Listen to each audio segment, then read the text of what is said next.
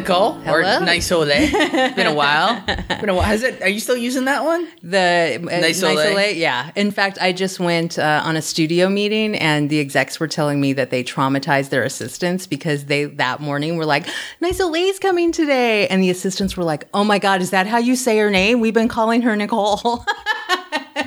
it's like, don't do that to the assistants. that's, not nice. No, you you have to be the one that that drops it, and then I mean, it never bothers me when other people use it, but it's just hilarious. Like it never No, but occurred the to thing me is that, that- that would happen. So Nicole Levy's on the show today, feature uh, writer of uh, Cloak and Dagger and Mysteries of Laura and Ironside and what am I missing? Uh, Allegiance, Allegiance. Shades Blue. Shades of Blue. I think that's it. I think that's it. Okay. um, but the thing is, her name is spelled N I C E O L E because her parents hate her. So No, my parents, my mother is from Louisiana, and it is the antique French spelling of Nicole, as I was told by my French chiropractor. So, so whenever she goes into a writer's room and they're doing, I guess there's a roundtable of everyone introduce yourself, Yep. which I can't believe happens at a write in a writer's room. Like it's, I can't believe that like that first date orientation thing still happens on a Oh, TV show. absolutely. Like I hate those so much. Like I, I ugh, like I had one for a retail job not too long ago where it was like, go around the room and like give us your name and one interesting fact about yourself. I'm like, I can't do this. Like I, I'm not good at that. Like I'll give you my here's my name. Go away. Yeah, you're going to have to keep doing it. So oh, just Oh, come on. keep practicing. So, but when you introduce yourself, so she says, "I'm Nicole," or I'm Nicole. Um, you spell it nice Ole. That's how you'll remember. And then everyone is like, oh, we're going to call you that. And I'm like, you'll get tired of it before I will. And that's basically what always happens. But then what she does is she goes, "All right, just to cement a different reputation, I'm going to bring home baked cookies yes. uh, over to the room every day." Not If you, day. If you have, Nicole's a baker, so if you hire Nicole, you get cookies. Yes, this is true. This is true. Not every day, but Also, if you hear a dog, if you're patting on the floor, it's Nicole's dog. it is Ellie the Wonder Dog who should be laying down and is Who being decided? difficult Who right has now. decided? No, I'm not laying down, girl. So okay, we're back, season three. I don't know what order these are gonna go in. So, Mm-hmm. um, rewriting. Yes. What's your stance on it? Do you hate it? Do you love it? Do Uh, you like it? Do you accept it? Oh, I love it. You love I it? love it. Nothing makes me happier than getting to end of pilot, end of episode on a first draft because now I can go make it good. Mm-hmm. so that is the hard part to me. That Are you one of? Are you are you one of the you write the bad version and then Yeah, absolutely. And like, and as quickly as I can, really, because that version to me is so I can figure out what the shape of the scene is and I can make sure I have all the information I need to get out in the scene in that version so that then when I go back through it, I'm like, okay, this is all to exposition. Like, how can I adjust this? And, you know, See, for me, I've always tried to do that heavy lifting in the outline stage, like all of the, like how about how heavy? Let's start here because I was this came up a lot last season. How how out how much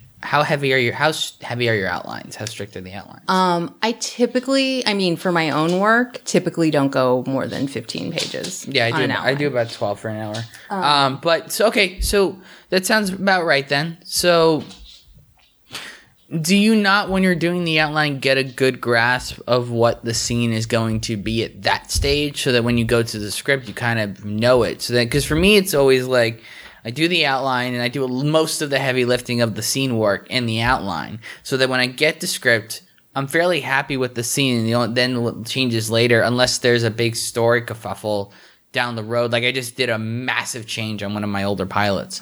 Um, but for the most part I do most of the heavy lifting there, so that when the scene is done in the script, I go, I just want to make little tweaks now. I don't want to make big, giant sledgehammer tweaks. I get that. And I'd say probably when I was only writing my own material, I probably was closer to that. Um, once you start writing outlines for a show, um, you will discover that nobody wants you to do all the scene work in the outline. and and the outline Why really is that? Because I've heard that. It's really first of all almost no one no show I've ever been on has wanted outlines turned in that were anywhere like 20 pages, sort of like a max. And I've certainly heard of other shows that have far more detailed, longer outlines, have dialogue in the outlines, all that stuff. But most of my show experience has not been that. And it's really because everyone considers it like convince us it's an episode. So you just basically the work of the outline is here's all the big, exciting moves we're going to do, fleshed out a little bit more than when we pitched them to you. And, and so typically, I think that you know, when you do a whole episode, that'll come out to like 12 ish pages, Now, depending on the show. Well, you you just said something I'm interested in because you said convince us it's a sh- it's an episode. Mm-hmm. Isn't that what the board break was for? But the board break is really for the room, right? Typically, the board break is for the room to be able to then convey what the episode is. So now you have to can tell the studio and the network Got it. what the episode is. So the outline is not really for the writers. The outline is for Everyone the else. studio and the network. Because typically I can go from the board and write. I don't necessarily need an outline to know what the show is. Um, but that's the process of TV writing, right? So even if you've done a story area, once you break the episode, now you have to outline it to be like, here's the full picture of what we're doing. So it's a sales document in that way.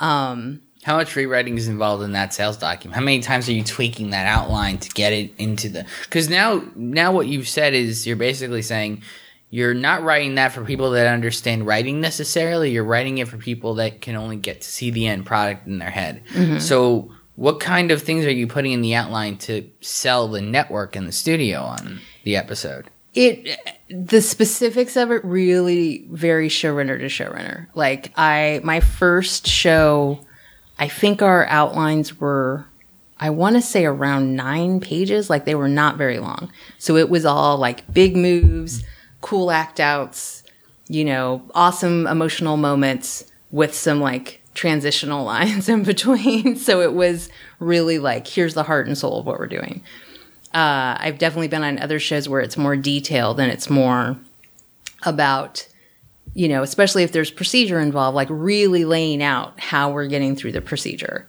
And sometimes that takes up more real estate. But it it sort of just depends on the show. And like you also you just get better at it. You know, the more you do it, the more you understand how to sell it on the page in an outline form.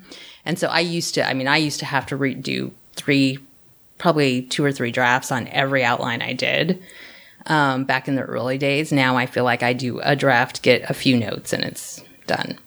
Um, but it, it again, it depends too on like if your your outline style is one thing and you go to a show that wants something completely different. Like if I walked into one of those shows that was the 35 page outline complete with dialogue, I'd be like, "Oh, what? I have to do what?" Cuz then I might as well write the script Right. right? From my point of view. But I know people who've didn't been in that system and it works. It's what they do. So it really just varies.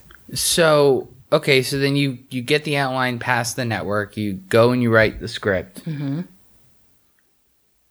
So then your first meeting is with the showrunner, I assume, after you've written the script, After your first draft. after your yeah. first draft.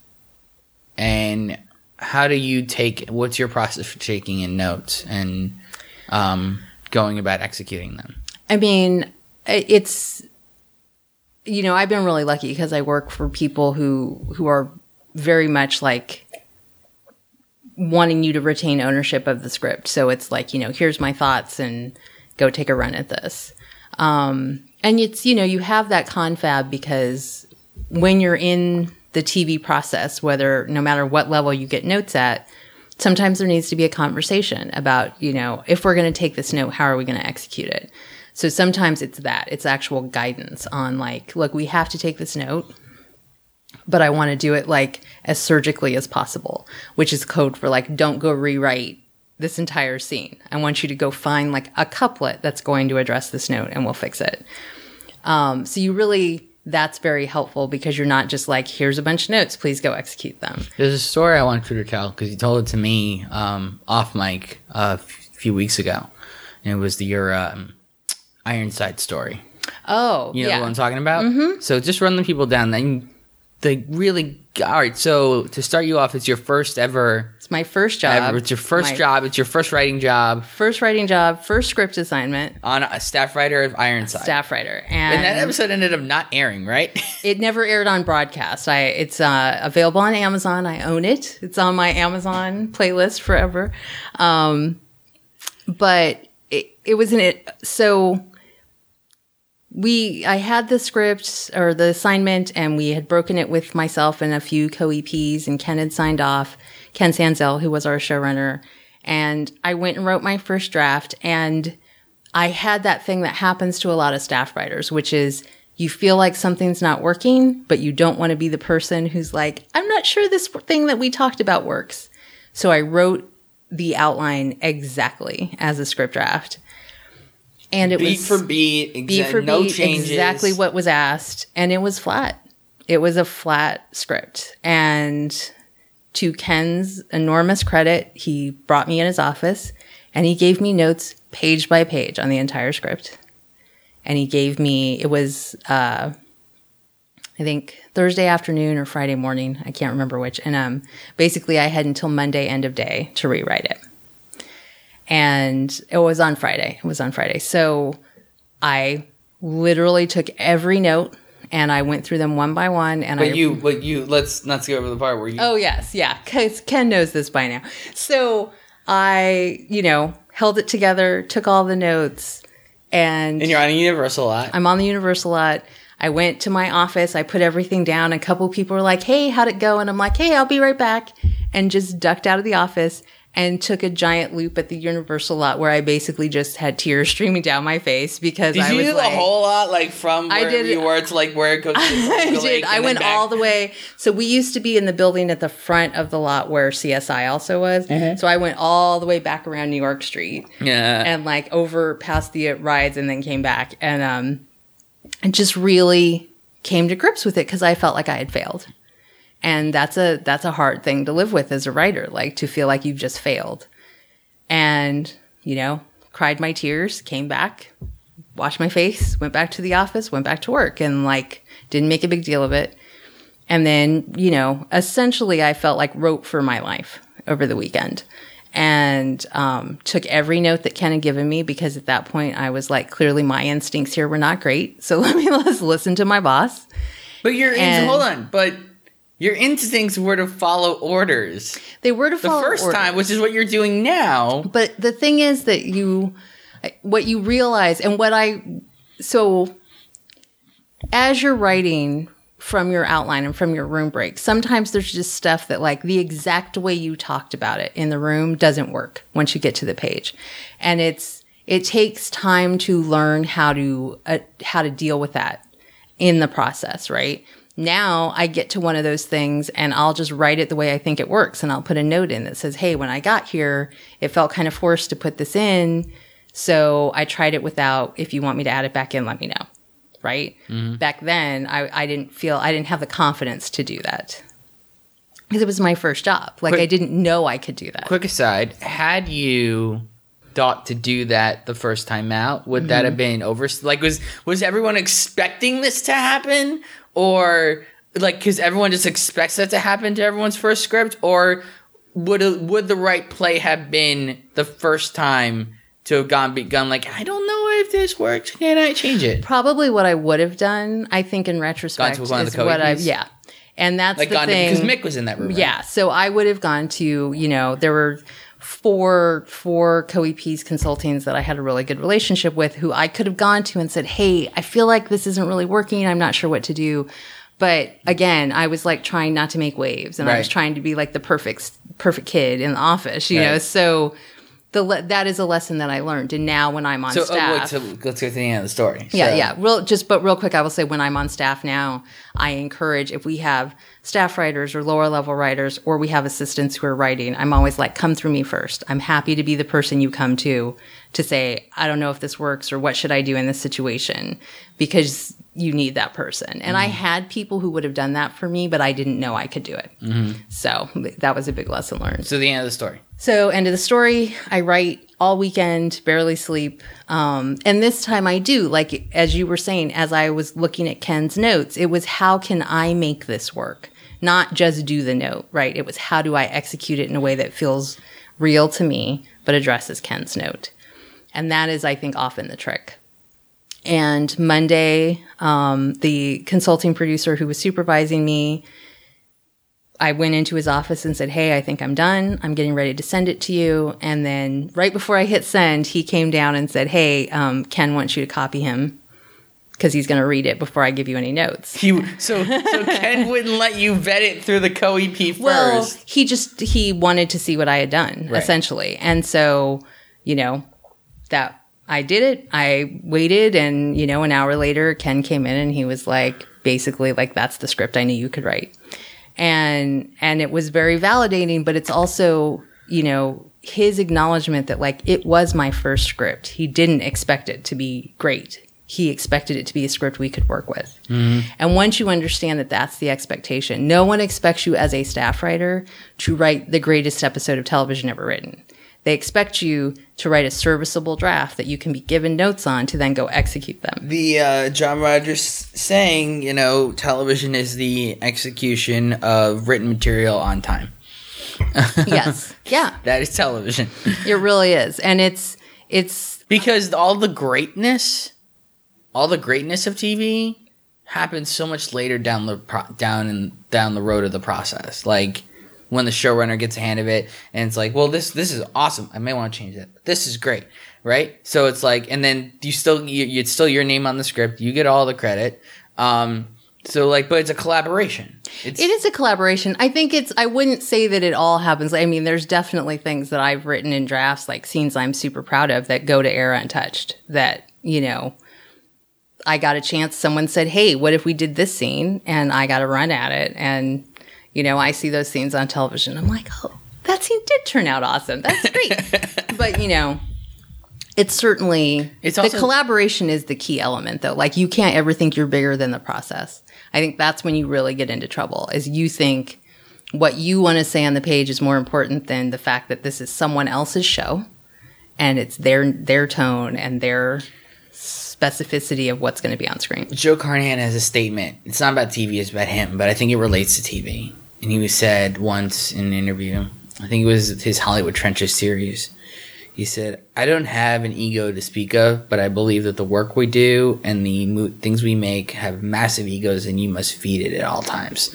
And I think that that particular sentiment plays more to television far more than it does film, I think. Um, because television, the show itself wants every last bit of you Yeah.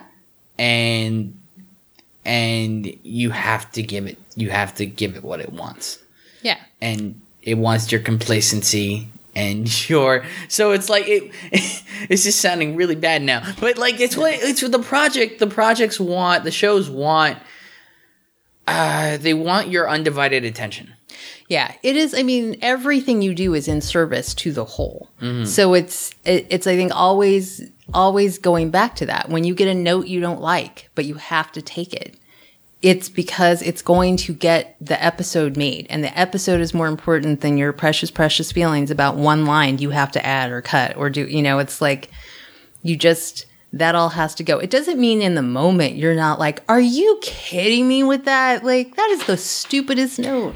But sometimes, but you just then have to go execute the note. do you think the process is changing at all i mean especially with like the age of the short order but it's like for example you worked on secretly let's might might add worked on cloak and dagger for like two years It's not secretly. No, I did season one, and it is not secretly. it is You the way like you just didn't say anything you are not allowed to say anything. I can only say it now because my name appeared on screen during when season one aired. That is literally So- it, and it's like. How, so how about how how long were you working on that show for? Oh, you mean like the length of the run? I mean, our room was 20 weeks. Twenty weeks. Okay, okay. So it was still a normal show. Mm-hmm. Um, because I feel like because you're starting to now see all these like like shows where they get written and then they shoot like a year later. right? And mm-hmm. there's all this time to really sort of finesse it and go over it again. And do you feel like that's changing the process? I feel like To hear the rest of this episode, head on over to patreon.com slash word tetris.